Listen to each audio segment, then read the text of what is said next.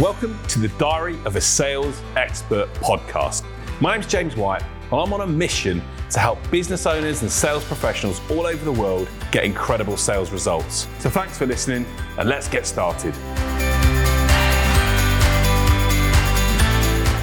Hey, welcome back to the podcast. And another week has gone by. Um, by the way, I think we are going to be celebrating. This podcast is going to be our anniversary podcast. This is the first podcast of a new year.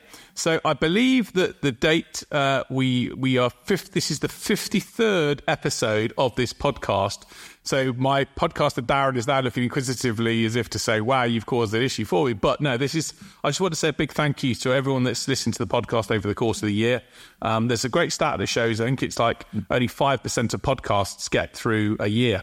So we're now in the top five percent of podcasts worldwide. So that's a good start, and we've got lots more to do to grow and, and build this. And I, I, thought I would do today, um, just on the podcast, a really simple um, topic, but a really important one when it comes to, to sales. And that's the first call or meeting that you have with a potential client and how you should basically operate that, that, that session. And I wanted to do this because I think a few people have asked me questions as to how they should make that first call go or first meeting go. And obviously, it's a bit different if you're meeting someone than if you're on a call with them and you can't see them. But I think it's, you know, obviously the same principles apply really here. And if you can apply the elements of what I'm going to talk about, I think you'll have more successful conversations with people in the way you want to. So look, so let's just talk about the first call. So the first call really is is all about making sure that you have got, um, uh, you know, you've confirmed a date and time in the diary with someone. You know, a lot of people sometimes will say, oh, "I booked an appointment with someone," but yet that call isn't in their diary. So one of the first things I'm going to say to you is if you are sitting here now, right now, and going, I'm listening to this, going, oh right, well, I've got a call with someone booked for tomorrow, but it's not in their diary. They haven't accepted it. They haven't confirmed it. Then my question would be, is that call likely to go ahead? It may not do. And I think it's really important that you try. And my first step to this is to reconfirm the call through an email or through, uh, you know, an, an outline uh, the call that is going to take place, and ideally prevent an agenda on that call. Now, the agenda doesn't have to be long and complicated. It can be something simple as, um, you know, 15 minutes, spend a few minutes getting to know you and your business, what you want to achieve, uh, what your plans are for the next 12 months, etc., etc or to share, you know, to share two insights that could be valuable. If you've agreed to have a call to share some insights, get to know you a bit more about your situation and then share insights that will be useful. So what we want to be able to do is reconfirm the call and ensure that we've added that information into the agenda and the agenda details into the call details that's in their diary. And again, you know, most people nowadays, some people don't, some people obviously use manual paper diaries, but most people are now using online diaries and one of the techniques that I will always use with people is if I'm trying to book an appointment, I will, at the end of the call, say, Look, I'm going to send you an invitation for 3 p.m. on Thursday. Can you just check that's come through to you? And if you're okay to confirm that, I'll then make sure I update the agenda with you um, for ahead of that time. And what I'll also then do is I'll send you a reminder just so you know that call is going to take place. Now, some people say don't confirm the reconfirm the call because that gives people the ability to opt out.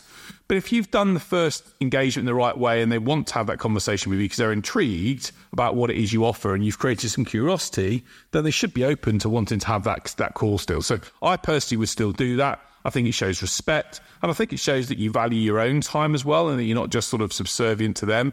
If they decide to cancel, that's fine. You can try and rearrange it. If they decide they're going to, you know, continue to cancel it, then you can maybe address that issue. But that's the first thing I would do is reconfirm the call, the agenda. So point number two is what I would do is I would try and identify a bit more of the person and the type of person that you're looking to engage with. So I've done a podcast on uh, in the past related to the types of people, and one of the best books that I encourage people to use for this is is a book called Surrounded by Idiots by Thomas Erikson. And what that book shows is that um, there are different types of people, so reds, blues, greens, and yellows. And the, the nature of different people are that reds are you know a bit more demanding, a bit more macho, let's call it, a bit more focused on the task. They're driven and want to get things done quickly. Whereas, you know, they're quite outgoing. They just want to say what they say. They're, you know, Donald Trump is a classic red, where you might get a blue person who is much more still task focused, but focused on the detail. So, an example of a blue person would be someone like Bill Gates. Uh, an example of a yellow person, which tends to be sort of more, you know, people-based people, with someone like Richard Branson, who is, you know, very much a uh, you know, a, a, a, charming, sort of charismatic person. They believe in people, but they're about getting things done, but they, they, they care about people and their, and their feelings. And then you've got green people who are you know, 50% of the world tend to be green, who are the everyday people that don't like too much change, that are just really great, solid, run of the mill people. Michelle Obama is a good example of, of someone like that. Great support people and great people to have in your team. So if you can, once you've had, you know, have a little look at the person, if you've had a look at if they've got any online materials, even in that first conversation you had, try and identify a bit more about that person. The reason that's important is because if you're engaging with someone that's red, then the reality is they're going to want to come, you know, cut out the small talk and get down to business quite quickly. Whereas if you're engaging with someone that's yellow, they're going to want to build rapport with you, and, and that's going to be maybe the first part of the conversation.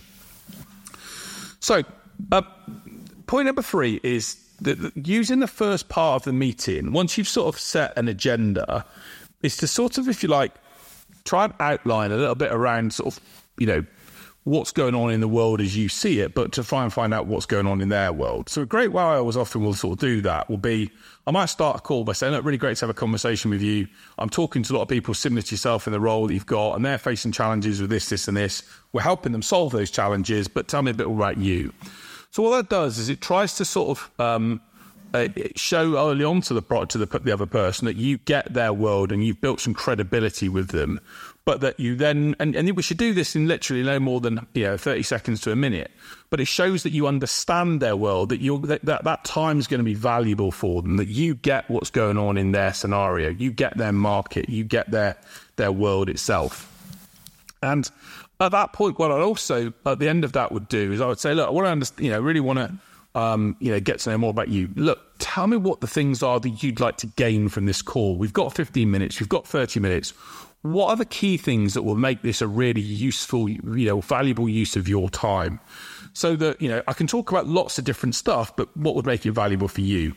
And what you what you want to be able to do is make sure you've gained that clarity, and hopefully they'll say, uh, "I'm keen to know this and this and this." And what I would then do is say, great, fantastic, really happy to go through all of these elements with you. But just so I can understand, you mentioned A. Talk to me a bit more about A and what makes that so critical for you. What, what, what's driving your thoughts there? And so I'm trying to, if you like, probe even at the early stages to find out what's what's of interest to that person.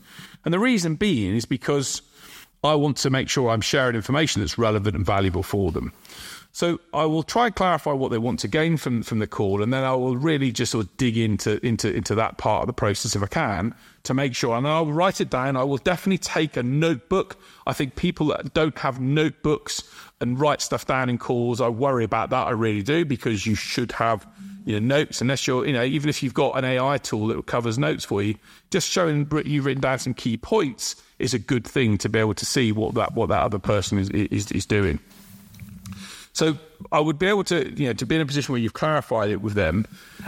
But the other key thing ahead of that call is make sure you've done a bit of research and you know a bit about them where you can. Obviously, in some cases, if that person um, is is not they haven't got public information, then you can't research them, but maybe you can research their company.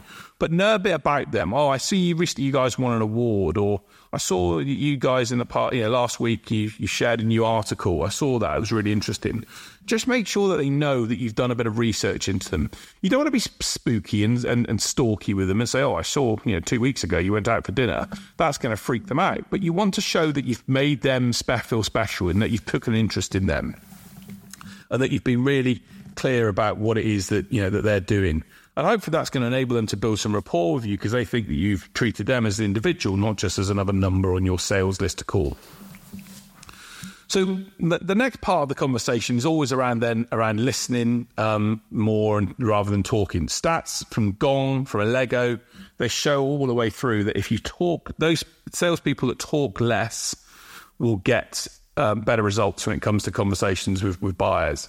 And so, what I would be looking to do is to be asking not just any old question, but have a series of questions outlined that I'm going to use to ask to find out what's going on in the world of the other person. And I generally use this model called LAPS, which is listen, ask, probe, and summarize, as I'll, as I'll talk about at the moment. And it's the ask and probing part that I think is critical in this environment. So I would might ask questions such as, uh, I'm seeing a lot of people in this industry, you know, you know, deal this challenge in this way. How is that affecting you? Or I would then, if they say, well, it's causing us some concerns, what concerns is it causing you? So I will listen, I will probe, and I will be asking questions, information of the person to try and, if you like, uh, you know, gain as much information from that conversation as I can. Now, as I mentioned at the start, if you're dealing with someone, for example, that's a blue type of person, then you might actually find that they're harder work to communicate with. They a bit more closed. They're a bit more. They're not people driven. So I actually try. You know, these are the people that can sometimes be like getting blood out of a stone. So you know, you've got to make sure that you're prepared with a couple. Of, if they're not giving you much information, look, I, I want to understand you and what's driving you guys. Talk me through what, what's happening, and the more I understand, the more I can see if I can I can help or, or not. So I'll be asking those questions to get to know them. And what I also would be doing, and I may be even doing this at the early part of the conversation, is make sure that you also give the buyer an exit clause. Now, what do I mean by an exit clause? I'll often go into conversations with people and I'll say to them, Hey, look, I'm really excited about getting to know a bit more about you. And if it turns out that we can, you know, there's an opportunity for us to carry on the conversation, great. Uh, if it's not, and you know, it doesn't seem like there's a fit, no worries. We've we've only lost 15 minutes of time. And what that does is, a, it frames the conversation as to where I want to take it, to hopefully to another discussion. But more importantly, what it's also done is said to the buyer, I'm not just going to push my services down their throat. We're going to have an open conversation. If it can work, great. And if it can't, hey, no worries. It's one of those things. So make sure that you're you're, you're, you're, trying to give them that exit clause. I call it the pressure valve. The re- you know, release the sales pressure valve it will help immensely in making that person feel that they then want to be more open to you and, and talk through what they're what they're actually thinking and feeling at the time. So if you've done your research around the company um, and you've gone into some details around it, obviously if you've set another good thing to do, certainly at the time of the meeting, at the start of the meeting, is to set up parameters for the call. So if you've set 15 minutes or half hour, keep an eye on your diet on your watch. Have a look. You know, are you 30 minutes in? If you're starting to feel that you know you've got a 30 minute call and 20 minutes in, you've got you're covering lots of great ground and you feel this is a great conversation, then just say to the prospect, look, I'm conscious that we, we had 30 minutes to sign for this. Are you okay if we are able to stay along for a bit longer? Um, because hopefully if they're enjoying the conversation, they're going to want to carry that on. And if you can, great. Don't end the call there and then. Or they might say, no, I have got to go, but can we re- or you might say, I've got to go because I've got to re- I've got another meeting, but let's carry on the conversation because it's really useful to find out what you guys are doing and I want to help you do X, Y, and Z. So we want to be in a position where we're probing and digging into their world. And I do put in, have in place this set list of questions that you want to have in front of you that you can use. Have these questions so that you can start to probe and dig in into, into what's going on. And but but also be really clear about you know what it is that you're trying to gain from these conversations. Every call, every sales meeting you should have should always have a what's the purpose of the next year, the next stage going to be. And if it's a business like this, it may well be that the next stage is another meeting, for example, or a demo, or a, a further conversation, or another more detailed conversation, or a face to face meeting. I don't know. So always be clear about what it is that the goal is that you're trying to go into this meeting with, and utilize the questions and information to, to get to that point. Uh, now, I sort of find a couple of final points to, as we finish off this part here. One of the things that people will talk to me a lot about as well is they, they'll they'll say to, to me, "Oh, well, I just want to find out a bit more about your company," and what that happens, and a lot of salespeople, unfortunately, when that happens, what they tend to do is see that as being a carte blanche to sell and talk about their company. Now, in first calls, I generally don't talk a lot about what I do or my company does. I will make the first focus of focus of those first calls all about the other person, the buyer, what's going on in their world. So I will make that call focused on them not on me. And the reason being is because I think it's a bit of a trap when someone says to you, "Oh, well, I want to. Can you can you tell me a bit more about your company?" I think it's a trap. I don't actually think they want to know what's going on about your company, but they think that's the they've got something in their mind that they're thinking as to whether you could help them with. But when they, they ask that question, amateur salespeople then go into, oh, this is what we are, what we do, and blah, blah, blah, blah, blah. Whereas experts will say, look, there's lots of information I can share about who we are and what we do. What you know, what would be the most useful things you'd like to know, or what can I share with you that will be helpful? I can talk for hours about my company, but I don't want to bore you. What's what's key for you?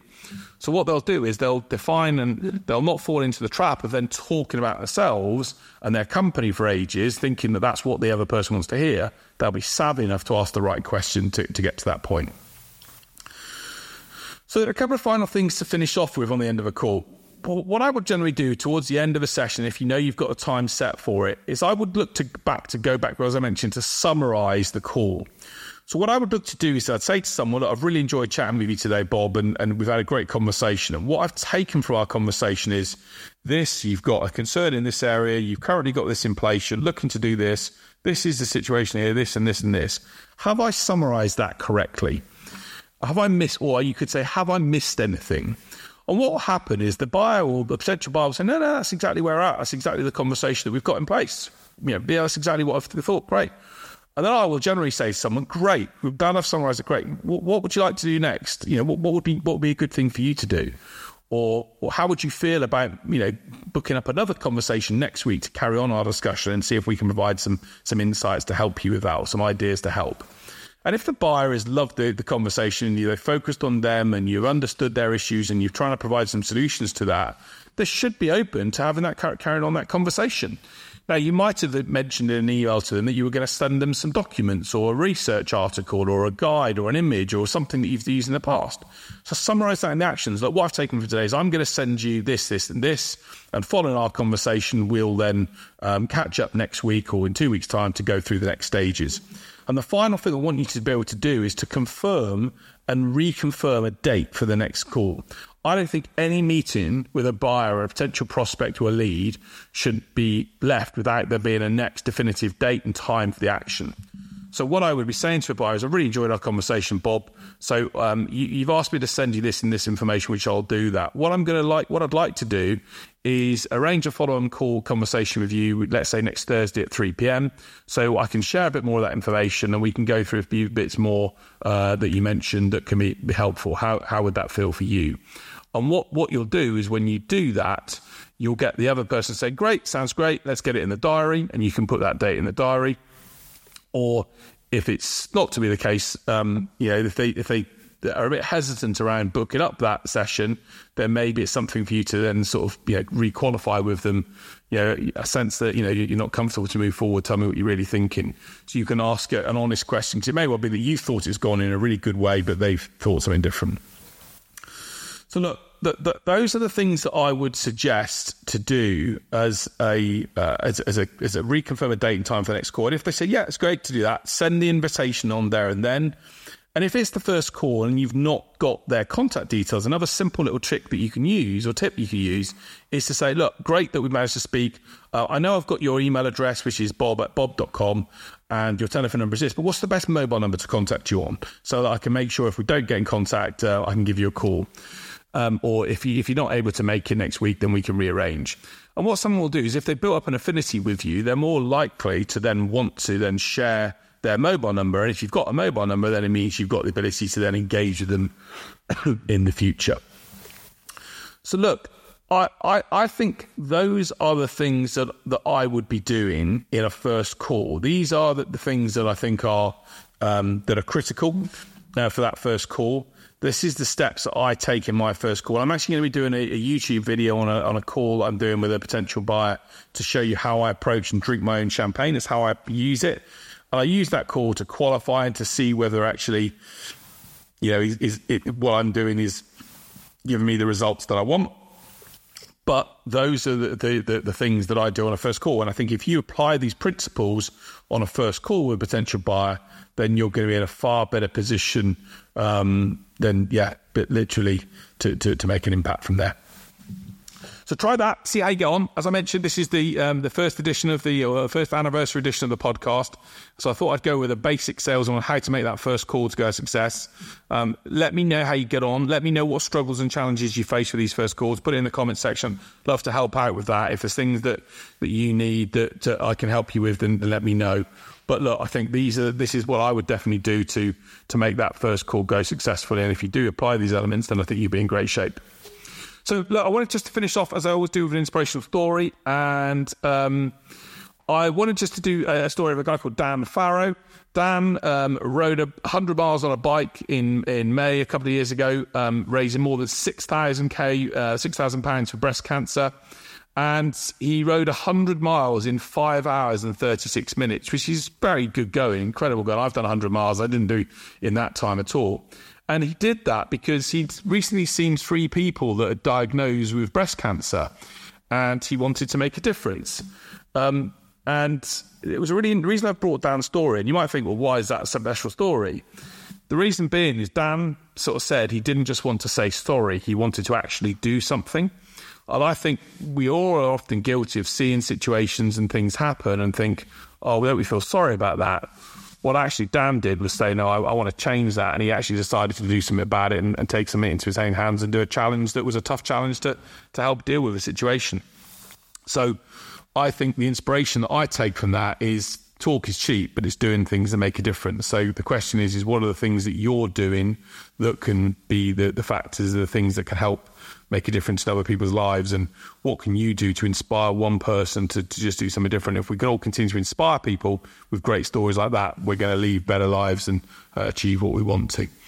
So look, that's it from me on uh, this video um, and this podcast, I should say. Uh, the, I hope you found it useful. It's the first, as I said, congratulations um, on us, on to my team, to Abby, uh, my marketing manager, to Darren, my podcast uh, producer. I'm, I, I, wouldn't be able to run and do the podcast without these people. They're, they're fantastic people that achieve great things to, to help me or do great things to achieve, help achieve success for me. But I am really grateful, more importantly, to you as my listeners. Um, as I say, we're now seeing the podcast being downloaded hundreds of times per month, and I want to grow that to thousands. I want to help reach more people, and I want to help more people around the world achieve success and achieve the results they want to from a sales perspective. I was talking to someone the other day who um, who kindly said to me that he'd been listening to my podcast and it helped change his life and uh, and change the way he operated and. Um, that's why I do what I do. I want to get more stories of people like that. So if you have got a story to share, if you love the podcast, please reach out to me on social media. Um, James White Sales, any any any any social link. Let's uh, get in contact. I'd love to know how the podcast's helping you, and if there's other stuff I can sh- share and cover. But thanks again for listening, and um, have a brilliant week. And I'll see you next week. Take care. So, thank you so much for listening to this episode. I hope you've enjoyed. If you have, please subscribe to the podcast. It helps us ensure more people can get the insights and ideas they need to get incredible sales results. Look forward to seeing you on the next episode.